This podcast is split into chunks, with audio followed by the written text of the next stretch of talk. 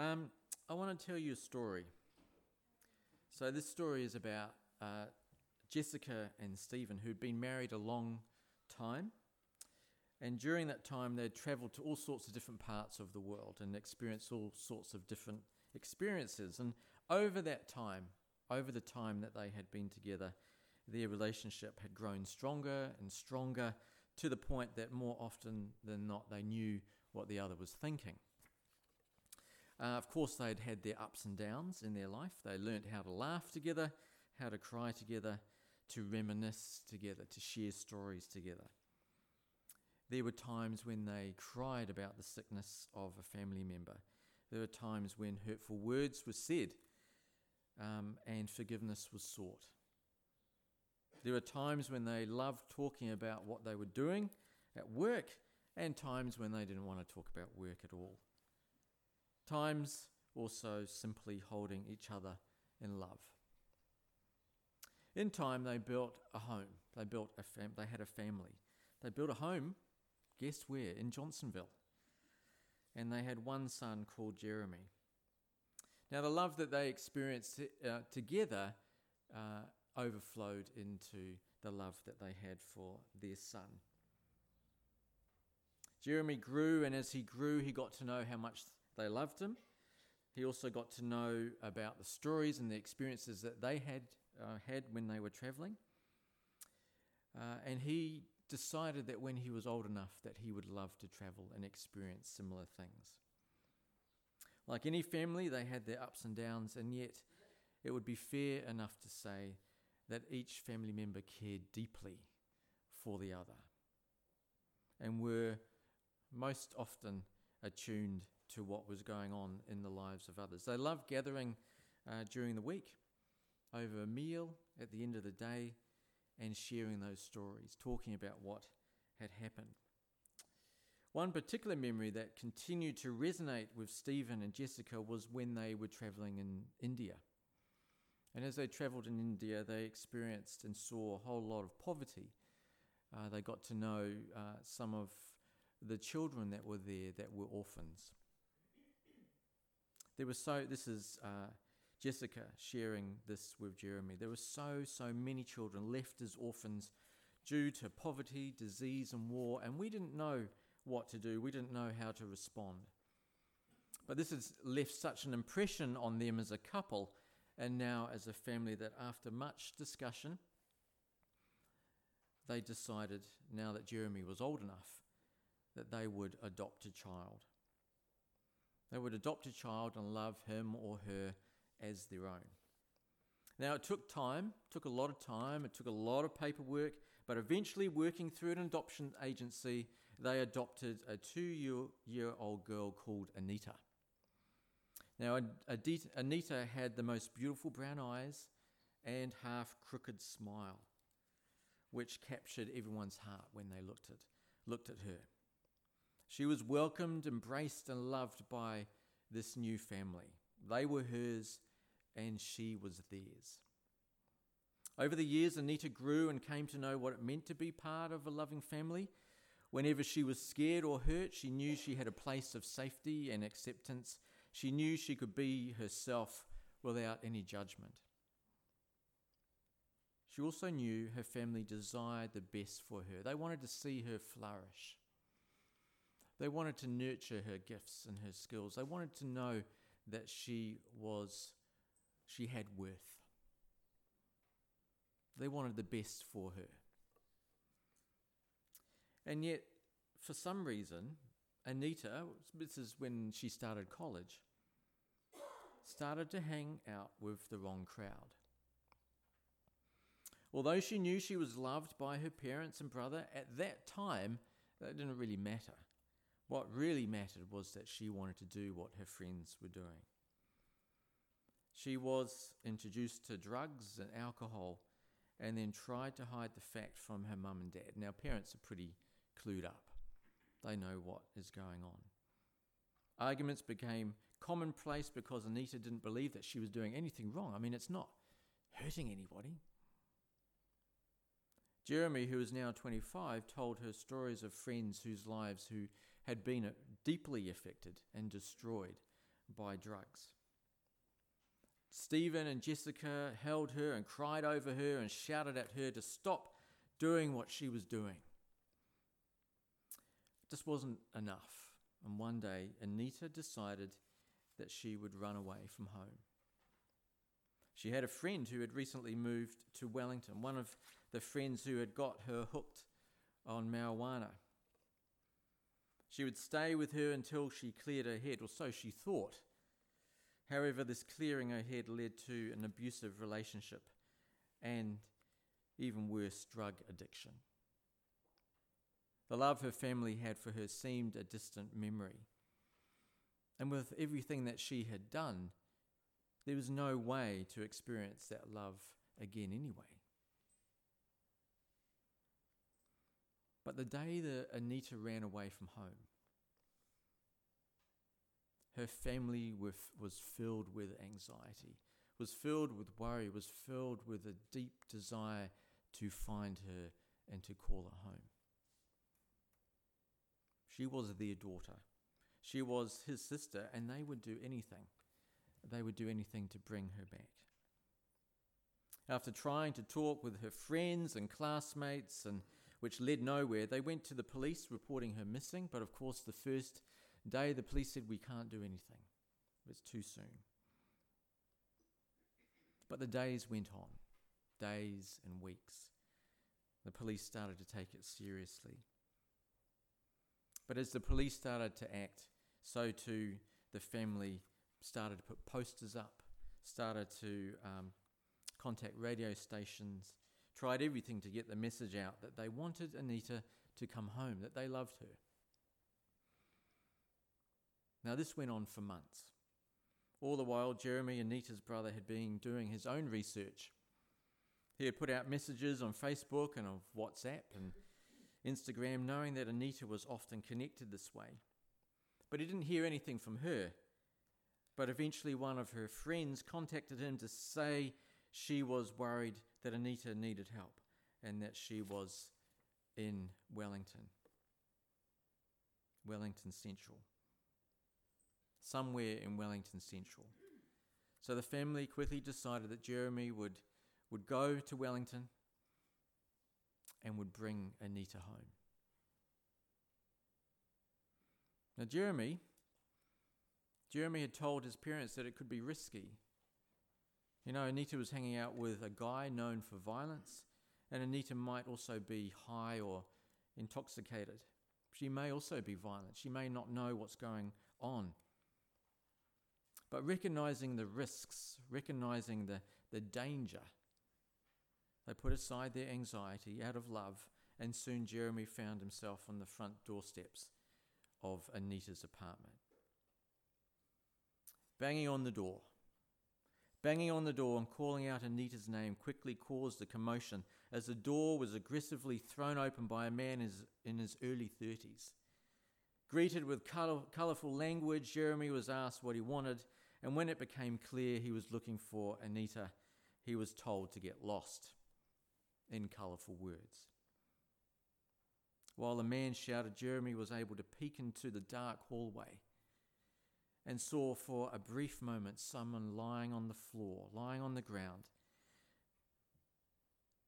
And he realized that it was his sister. Pushing the surprised man aside, he rushed in, rushed in over to his sister. Anita, Anita, it's me, Jeremy. I've come to take you home. Put your arms around me. Anita, I'm so glad that I found you. Anita slowly opened her beautiful brown eyes, and when she saw it was her brother, she tried to smile her crooked smile. However, her smile became a grimace and her eyes opened wider. Just as Jeremy felt a blow across his head, Stumbling forward, Jeremy gathered Anita, who was only skin and bones, into his arms and used his body as a security blanket as he wrapped his sister up. As more blows rained down from the man who had so graciously greeted him at the door. Put her down. Put her down. What are you doing? She belongs to me. She is mine. The man screamed. She is mine. As Jeremy, protecting Anita, moved towards the door, another blow caught him on the temple, causing him to lose focus for a couple of seconds. I've got you, Anita. I've got you, he says. Nothing was going to stop Jeremy from bringing Anita home, no matter how bruised or battered he became. Nothing was going to stop Jeremy from saving his sister.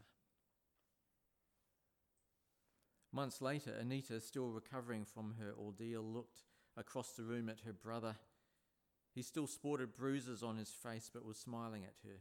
What are you smiling at? she asked. I'm just so glad you are home. You know, it hasn't been the same. It hasn't been the same. It hasn't been the same without you. But I've been so stupid.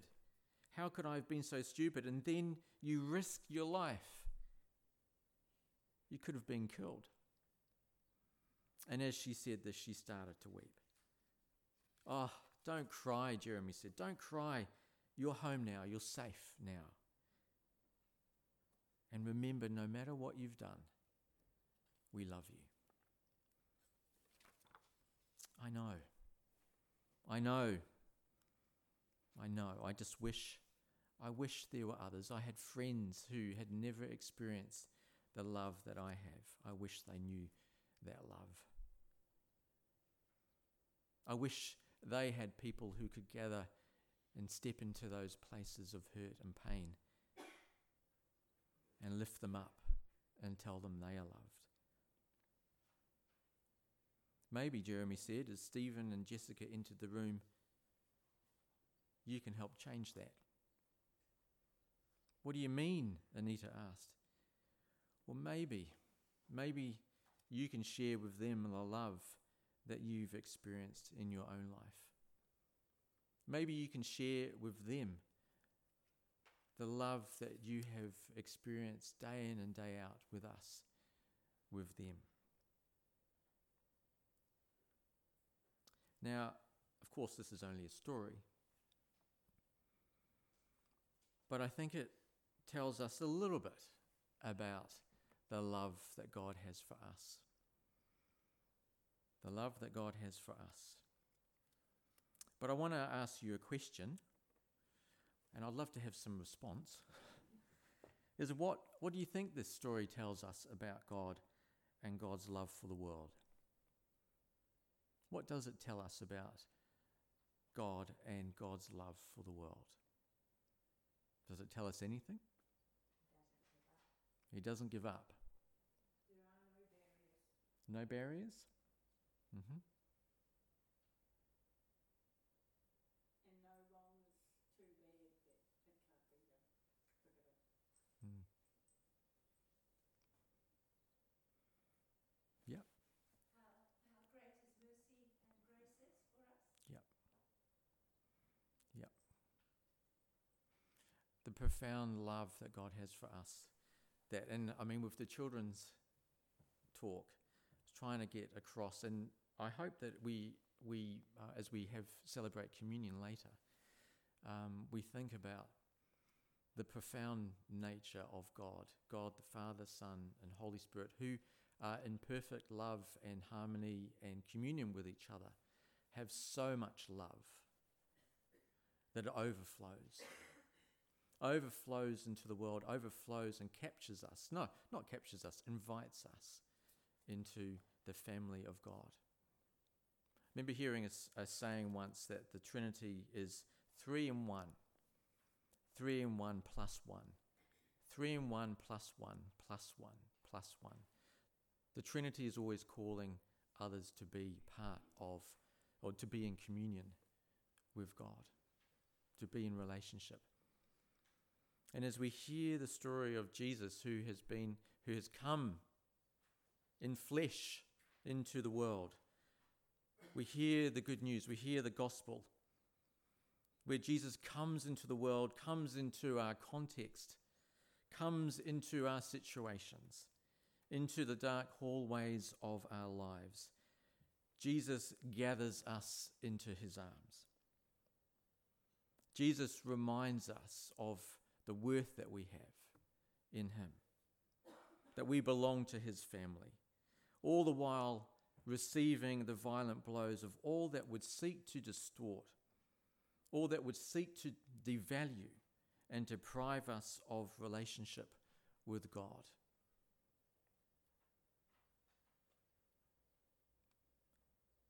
Jesus comes into the world so that we may know God, so that we may be in relationship with God, but not just for that, so that we too will go into those places that we live, those places that we work, and love others. To tell others about the love that we have experienced in Jesus. That is what mission is to go into those places as individuals and as the church, as the body of Christ, and tell people the good news, to show people the good news of Jesus. Those places where people are deeply struggling.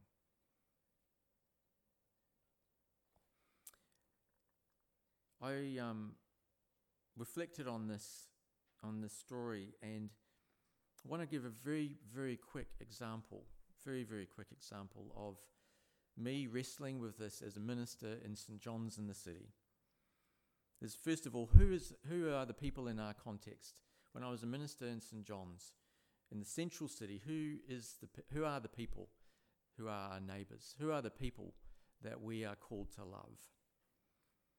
Um, and it was very hard because St John's is a gathered community. So wherever people come from, they come from Wainuiomata, they come from the Kapiti, they are in different places. So, who are their neighbours? Who are the St. John's Church neighbours? Well, it came, uh, God really revealed that our neighbours are the people across the road in uh, a Housing New Zealand complex. But how do we engage with them? How do we get to know who they are? And how do we go into the, that place and love them?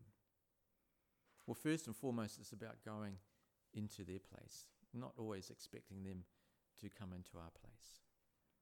It is going where they are, it is being in their place, it is loving them, warts and all, in their place.